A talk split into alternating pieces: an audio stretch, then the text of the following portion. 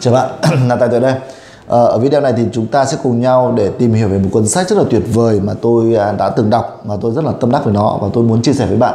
Đó là cuốn sách à, có tựa đề là Tiền không phải là vấn đề. À, có thể là do cái à, màn hình nó quay nó ngược bạn sẽ không nhìn thấy. Tiền không phải là vấn đề do tác giả Bob Proctor.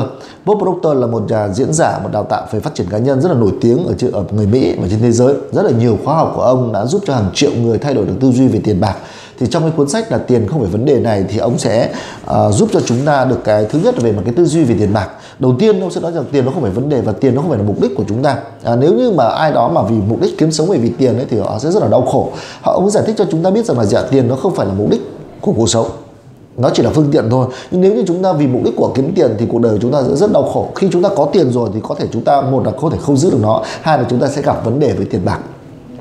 Động cơ kiếm tiền của bạn có vấn đề thì sau này bạn sẽ có vấn đề. Đây là minh chứng tại sao có những người cực kỳ giỏi kiếm được rất nhiều tiền nhưng kết quả thì không có gì cả. Ví dụ như ngay vừa rồi bạn sẽ thấy rằng là có những cái uh, vụ án đang xử rất là lớn, đúng không có thể hàng nghìn tỷ đồng, họ chiếm đoạt hàng nghìn tỷ đồng, họ rất nhiều tiền của nhưng cuối cùng họ sẽ kết thúc cuộc đời họ ở trong nhà tù, trong lao tù. Thì điều đấy có phải là điều mong muốn của bạn không ạ?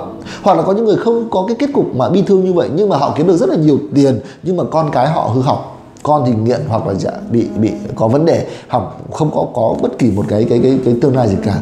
À, hoặc là dạ là người uh, họ có tiền rồi thì hạnh phúc gia đình họ cũng không được tốt đẹp. Đó là dạ người vợ người chồng của họ sẽ có vấn đề có bồ bịch bên ngoài. Thì như vậy khi bạn cả có tiền rồi thì chưa chắc bạn có cuộc sống hạnh phúc. Nhưng mà để ý thấy có những người mà họ lại có cuộc sống khác biệt. Ví dụ như Bill Gates chẳng hạn ví dụ như Steve Jobs ví dụ như là uh, Mark Zuckerberg là chủ của Facebook thì là họ ấy, tiền của họ không phải là mục đích của họ nữa. Họ dạ họ nó chỉ là phương tiện của họ thôi mục đích của họ hoàn toàn khác.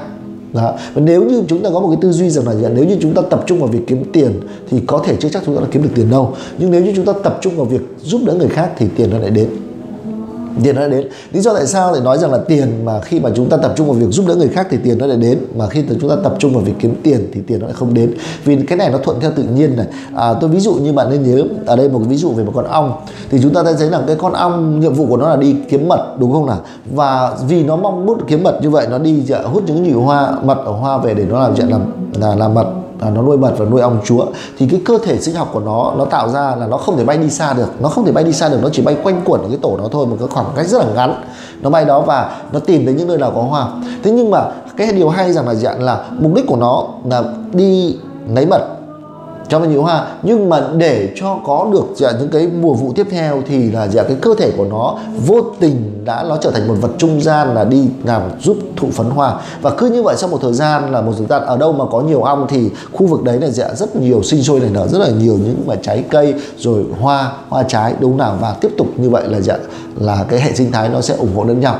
À, và khi mà con ong nếu như mà con ong nó biết được rằng là dạ càng tập trung vào việc đi lấy mật mà nó không tập trung vào việc đi dạ, đi uh, giúp đỡ việc mà thụ phấn thì nó có lấy được mật không? Nó có thể lấy được được mật đó. nhưng mà nó vất vả không? Sang năm nó có thể vất vả không? Nó sẽ vất vả vì nó không phải bay xa hơn vì lúc đó làm gì có hoa nữa để mà dạ để mà kiếm. Nhưng mà vì nó biết được rằng là dạ vì cái, cái cơ chế tự nhiên rằng là dạ nó không biết được rằng là trong cái quá trình mà nó lấy mật ấy thì nó đã vô tình giúp đỡ việc mà dạ tạo ra hoa nhiều hơn cho mùa vụ sang năm đó, thì vậy thì nếu như chả giả sử bây giờ nếu như con ong nó biết suy nghĩ, nó lấy bật ít thôi, nhưng nó tập trung phần lớn thời gian vào việc là gì ạ? Đi thụ phấn. Có nghĩa là gì ạ? Thay vì nó đi tập trung vào việc lấy mật mà nó tập trung vào việc đi thụ phấn.